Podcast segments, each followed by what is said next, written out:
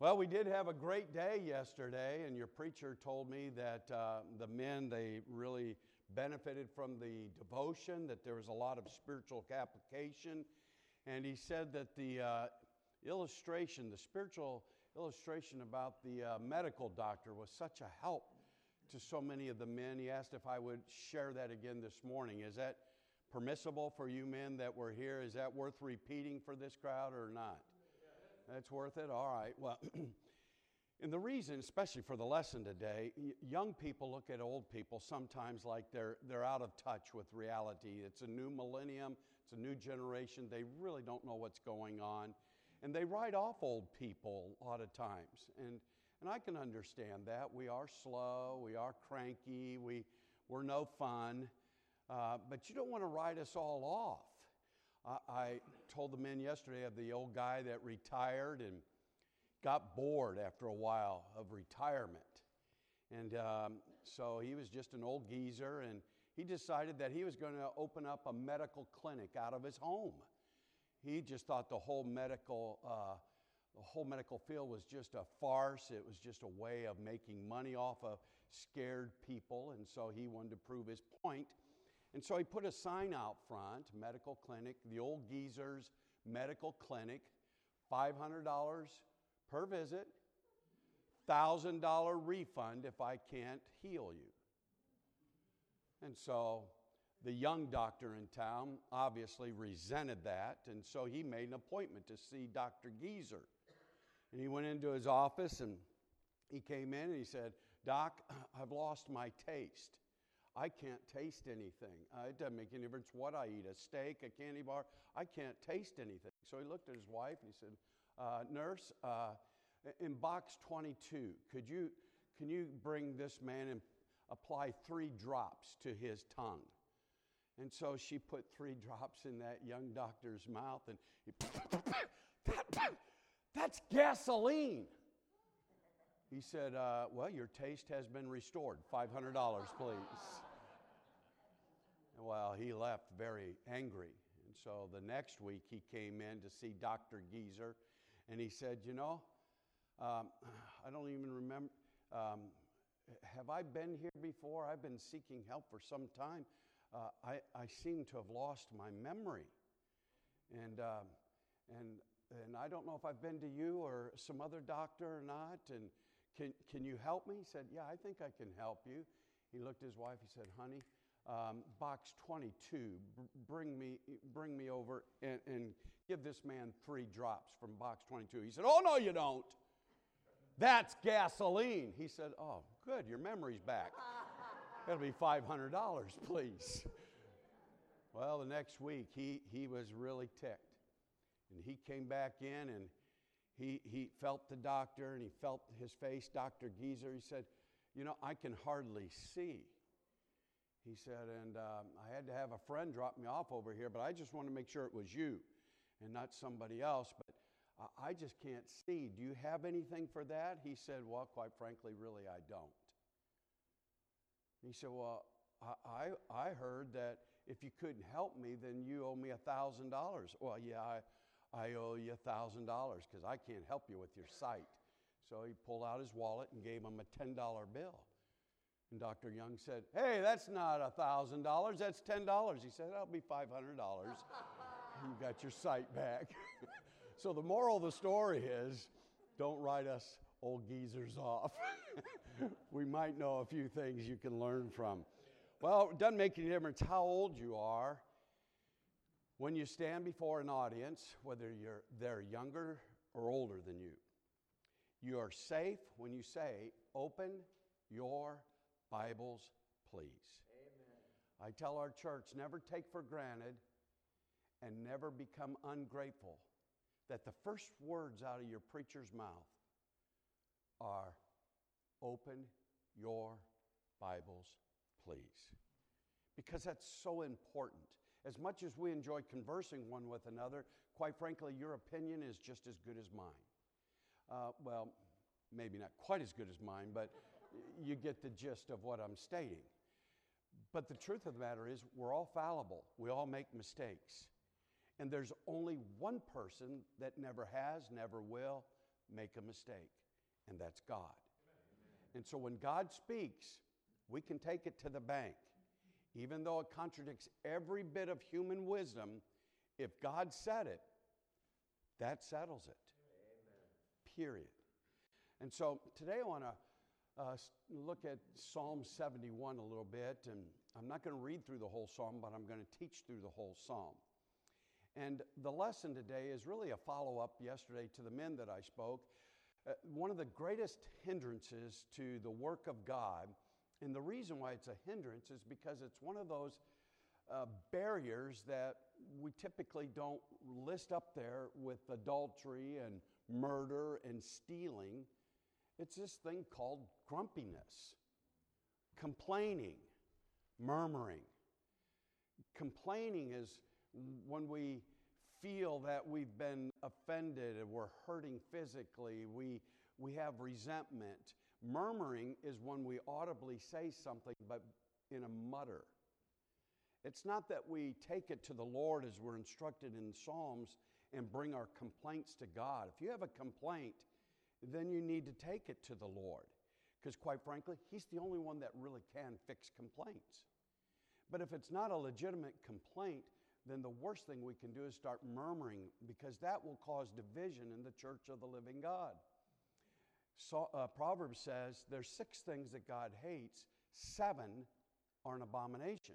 You know what number seven is? They that sow discord amongst the brethren. And so you and I are thinking, wow, of all the sins in the Bible that, that are listed, and God is hung up over those that sow discord, isn't there bigger fish in the sea? Isn't there bigger problems? Well, it depends what you love the most. God loves his bride. The church is his bride. And he doesn't want anyone to divide, to cause division in the church of the living God. And so for him, those that sow discord, by the way, he didn't say that he hated discord, he said he hated those that sow discord. So that's, that's quite a sobering thought to think that God actually hates something and he hates the people that cause division in church. And more often than not, we can cause division by murmuring and complaining. My dad used to say, Moses is my hero. And the reason why he would say it is because of all the murmuring and complaining that Moses took for 40 years. I mean, everything, to the point where God got tired of the people of God. And he told Moses, hey, listen, they're not complaining against you, they're complaining against me. Let's just wipe out this whole group of people and we'll start all over. Moses said, no, don't, don't do that. If you take them out, take me too. That's the true pastor's heart, loves his people. Truth of the matter is, more preachers resign from ministry because they get tired of the it's not the sharks that they fear in the waters it's those stupid minnows that come nibble at them constantly and i have preacher friends and know of many preachers that have left just because they got weary were they right in leaving? I would say no, stay there, fight it, run them out of the church, try to help them, do something. Don't let one or two people run you off. But you'd be surprised how many preachers leave because of complaining. Well, we have the teenagers in here, and so they're already feeling sorry for me because I've been standing for almost 10 minutes, and they're wondering how much longer I can make it. The old geezers got it. So hang in there. You stay with me. And the lesson is applicable to the young people today because really, a lot of us old timers, we deal with problems because of the habits we started in our teen years. Do I speak the truth? Amen. A lot of the temptations, a lot of the failures, a lot of life habits we started as teenagers. Yes, God saved us and God has forgiven us. But we battle things today needlessly if we would have done right in our teen years. So, teens, now's the time to start. This is the time to charter a course. And trust me, when you get to be an old geezer, you still want to be a happy person. You still want to kick back and enjoy life. And you will help yourself in your twilight years if you follow the Lord even now. But collectively as a church, man, next Sunday, that's your Vision Sunday. I, I, I can't wait to hear how that goes. I, I wish the preacher, you would think a good friend would share with me what he's going to share with you next week. I can understand why he doesn't share it with you because you guys couldn't handle it, but I can. And he hasn't shared it with me. He's holding it back till next week. But I'm telling you that that ought to be an exciting day for the church. And so he asked me to come and launch it today. And so I'm going to deal with a few things that might hinder launch Sunday or Vision Sunday next week. Psalm 71, we're talking about David here. He's the writer of, of this psalm. And for those of you that have studied this, you know David obviously is one of the few men in the Bible that the Bible gives, a, gives us information when he was a, a young boy, a teenager, a young adult, and then an old man. A lot of the Bible characters, we just get a, a little segment of their life. And yet, David, we get to have, uh, we have the opportunity to see glimpses of all the portions of his life. And he's, he's an older man here in Psalm 71, and so obviously this psalm is extra special for those of us that are older in, in life. And the psalm was written when he's old and he's going through a very difficult time. And when you study the commentators, they, they, they all try to guess and figure out and when was this tough time in his life. It, it may have been when Absalom was trying to steal the kingdom from David. It may have been when Sheba uh, led an insurrection against David. It, it, may have been one of the many problems that David encountered uh, just because of his failure with uh, Bathsheba. And he had a ton of family problems. We don't know when the problem took place. And quite frankly, I'm glad we don't know. It's kind of like Paul's thorn in the flesh. Remember in Corinthians 12 when he said, Three times I asked the Lord to remove the thorn in the flesh. But the Bible doesn't say what that thorn in the flesh was. There are some that would say it was his blindness that he couldn't see well. And that was a thorn. That was his thorn in the flesh. I personally believe it was a, a disgruntled woman in the church. Uh, you say, well, well, it says the messenger of Satan. One of the biggest problems in the churches of the book of the Revelation was a woman named Jezebel. And most commentators think that that was the pastor's wife or one of the deacon's wives, and there's reason for that. You, you can laugh all you want, but I just had a, a Dave Hardy called me doing a, writing a book, surveying pastors. He said, Of all the people that have left your church, what was the source of the reason? Was it the husband leading the family, taking them out of the church, or the wife? I said, well, I'm going to say in my ministry, probably the vast majority was a disgruntled wife. He said, You know, it's almost been 100% of the preachers that I've called that have stated that. Because most men don't want to deal with an angry wife. And they'll take so much of it, then they'll cave and move on. You know I speak the truth. And so for me, when I hear Paul having the messenger of Satan, that's a cranky old woman that just wouldn't let up off of him. But the truth of the matter is, we don't know what it was. But we do know that Paul was interested in one thing God getting glory. That's what he wanted. He wasn't asking for the thorn to be removed so that he could have an easier life. God said, I'm not going to remove that thorn. I'm going to give you grace, my power, my strength, so that you can serve me. And Paul said, Well, then, hallelujah.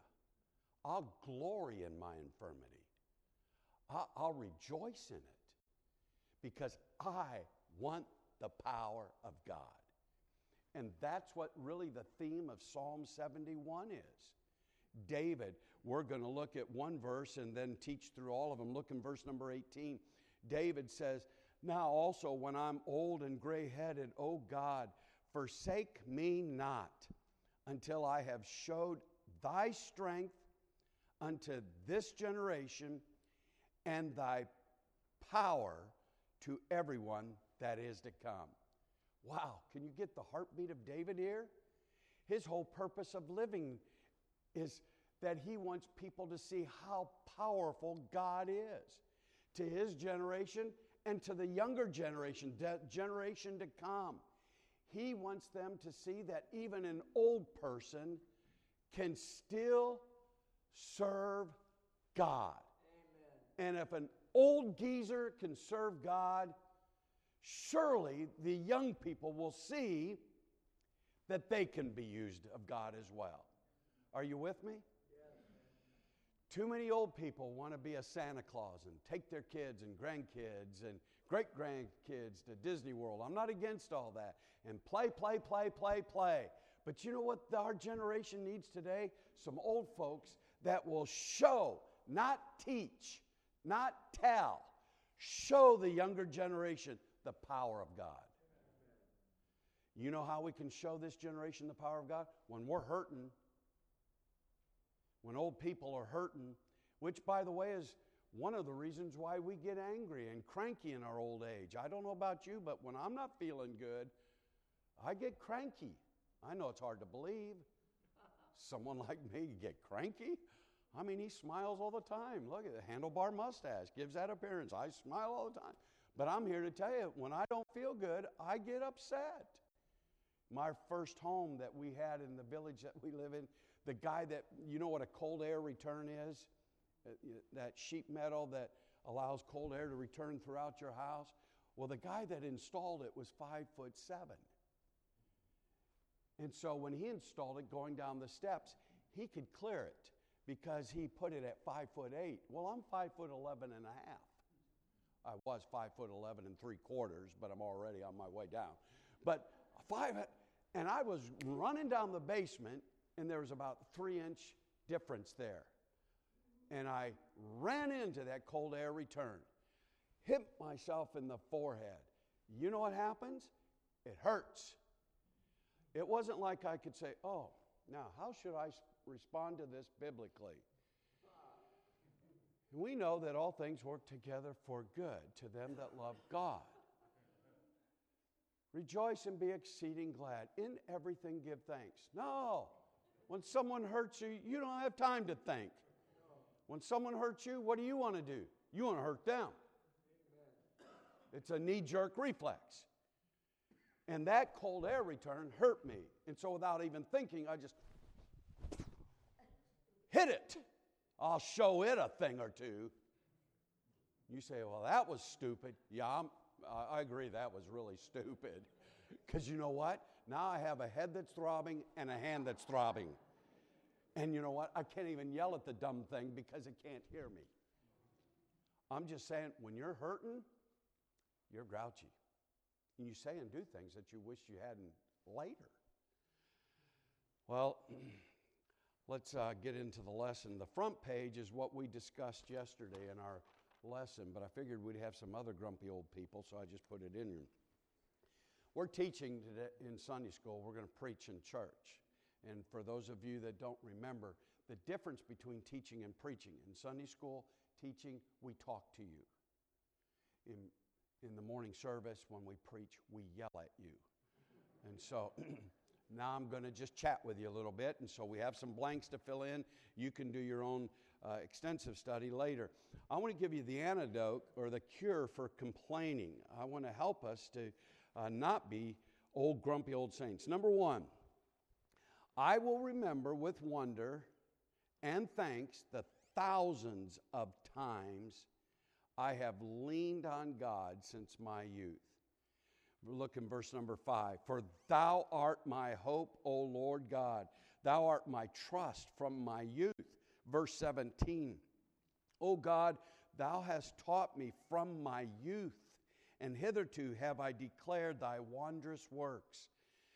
I'm going to remember the thousands of times that I've leaned on God since my youth. How many have been saved for at least 30, 40 years? then you know what I'm talking about. You just cannot, in fact, you've probably forgotten how many times you've leaned on the Lord and He's helped you through difficult times. How many have been saved less than 10 years? Got saved later in life.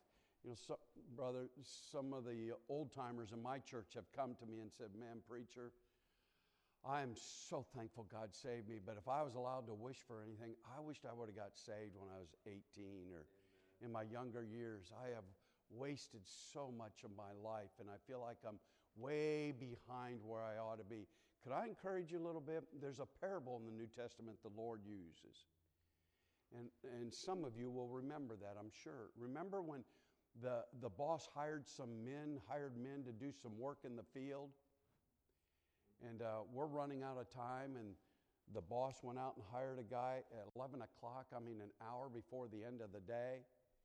And he got the same wage as the rest of the guys that worked all day. Do you remember that parable? Yes. You know what that, that's to remind us? You got saved at the 11 o'clock hour. Some of you got saved later in life. You're not going to be shortchanged anything all the blessings that God can give to His children, He'll give to you. Everything that you need, every joy. If you follow the Lord, you're not going to be shortchanged a thing. You're going to be blessed equally as if you'd worked your whole life for the Lord. Hallelujah.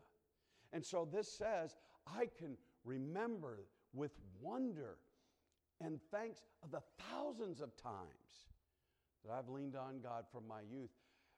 And, that applies to those of us that even got saved later in life. Number two, I will take refuge in God rather than uh, taking offense at my troubles. We are living in a very sensitive generation. And, and by the way, it's not just young people, although I'm learning with young people, you know, even in texting. Uh, I joke about it, and, and I just had it reminded here recently that, man, you can't put capital letters in a text because that means you're yelling at them uh, or shouting at them.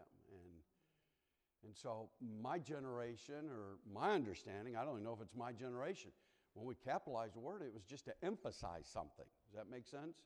So, if I yell or you know, I'm not yelling at you kids. Quite frankly, I'm jealous of you to have some hair on my head, but uh, that's another story. But if I raise my voice, it's just because I'm emphasizing something. When I go to the Chicago White Sox game or Chicago Cubs or the Bears, any sporting event, I don't go out there and say, oh, bravo, bravo. That was a good hit. Oh no, I'm yelling and screaming. When the umpire makes a bad call, I let him know about it. Like I'm going to help him, but I'm going to let him know about it. He's going to hear it. Hallelujah. I'll take refuge in God rather than taking offense. Problems come in our life where we, we get offended so easily. Someone sits in our seat, parks in our parking space, speaks too long, too short, doesn't smile at us, didn't shake my hand, ate the piece of bacon I wanted. we take offense over very silly things, but there are some serious things in life that usually do offend people. But for God's people, we need to take refuge in God, knowing that He's in control. Thirdly, I will speak to God more and more, not less and less, of all His greatness until there's no room in my mouth for murmuring. I think it helps the average Christian and the average church to talk about God. That's called praising God. I like to sit on the front row of the church at home or even when I'm away because I like to sing and I like to sing loud, and I'm not a very good singer. And so, because I change, you know, I, have lived with women my whole life, so, you know, uh, they can change their mind in an instant. So I've picked up some of their habits, and so I'll sing bass, and then I'll change and sing the lead and or the melody, and then I'll sing the alto, and, And then I'll sing the tenor, and sometimes I make up parts that aren't even written in there. I just sing whatever I want to sing. And if I'm sitting behind you, I realize I'm going to throw you off. So I just try to sit on the front row. But every now and then, I, when a song blesses my heart, I can't help but say, mm, amen. I mean, I just, it just, I got to let it out. And every now and then I'll say, Praise the Lord. Is there anything wrong with saying that? No. No. But is saying praise the Lord praising the Lord? I could say, My wife is beautiful. She's an awesome cook. She's very thrifty and economical. She loves to play games. She's my travel buddy. She's a wonderful mother. She's a wonderful grandma. She's uh, a hard worker. What am I doing? I'm praising my wife. I didn't say, well, praise the wife. no, I praised her. So when I say, praise the Lord, there's nothing wrong with saying that, but is that praising Him? I'm just saying, I think God's people ought to be talking about what God does for us, Amen. who He is. He's a great God. He's a wonderful God. He's a merciful God. He's a faithful God. He's a loving God.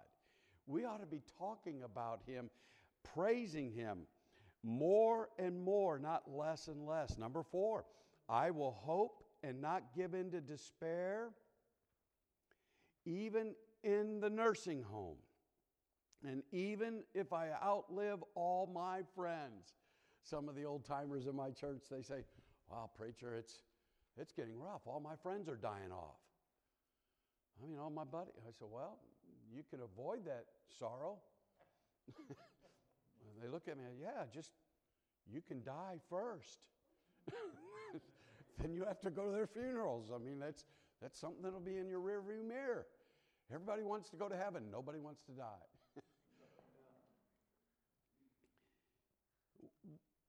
Do you realize, young people, when you, when you talk about old people, let me help you out because every one of you have a grandma and grandpa.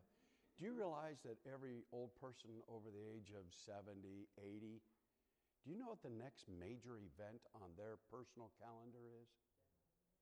It's death. And the thing is, they know it's rapidly approaching and they have no way of stopping it. Amen. Think about that. And so I tell our old people, myself included, hey, I want to be able to show people not only how to live, but how to die. If God is a great God, I'm going to have a final word, more than likely. If I'm killed tragically, that doesn't mean that I didn't have a final word. It just meant that it was unplanned. Are you with me? Yes. Otherwise, man, if we want to show this generation how great of a God we have, man, why not take even our last great event in this life to declare how great God is? He is either great or he isn't.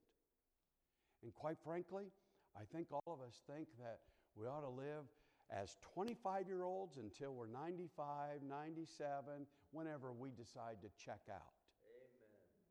That's, that's what we think.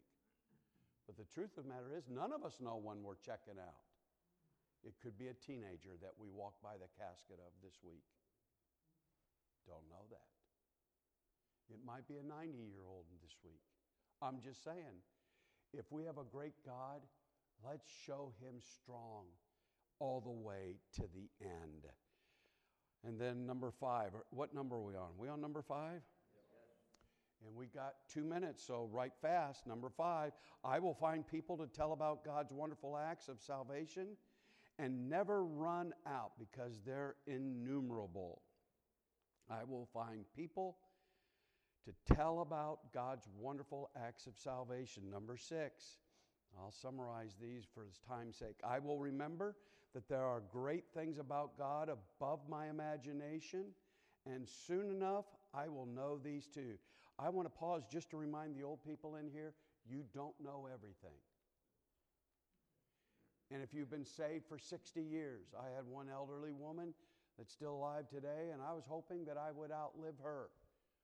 My prayer was that I would pastor longer than my critics. My prayer was not answered. She's still kicking. But I got to remind her, she said to me once, You preached that sermon once 22 years ago. I said, Yeah, well, what's that got to do with anything? Well, you didn't have to study much this week. I, well, let me ask you a question. You, she likes to sing. I said, You sing songs. You're in a singing group. You sing the same stupid songs over and over. Quite frankly, we enjoy them. And the truth of the matter is, you didn't even write the songs you sang. You stole a song that someone else wrote. At least I write my own sermons. And so if I want to repreach it 22 years later, it ought to be an indicator you didn't practice it 22 years ago. And, and then out loud I said, okay, thank you. Those were just thoughts going through my mind. I want to remind the old people you may have a younger pastor than you, that doesn't mean you can't be taught by him. Number seven, I will count all my pain and troubles. Oh boy, I would have to ruin the lesson with this one. I will count all my pain and troubles as a gift from God. And I can't illustrate these last two. Number eight, I will resist stereotypes of old people and play and sing and shout with joy whether I look dignified or not. Why? Because I want to show God's power to this generation. We went to see my granddaughter sing a few uh, weeks ago. She's she sings, and she was singing with the uh, band, jazz band of the high school there, and and then they went into a, a segment of songs of the 50s, and uh, it was kind of funny. In fact, the director said, "Now, if you want to get out there and dance, go ahead." Well, even if I wanted to, I couldn't. There was church people there, so. but I can't, I can't dance. I mean, I don't have the coordination to dance. But it was really funny because there was this old couple. They got out there, and I mean, he was from the 60s, baby. I'm telling you, he had the long ponytail. He just never grew up, you know. And they're out there, and this is, I'm not making this up. They were dancing. This he's doing. I'll get up here.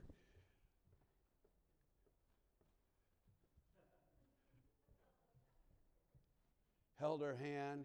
She's over here.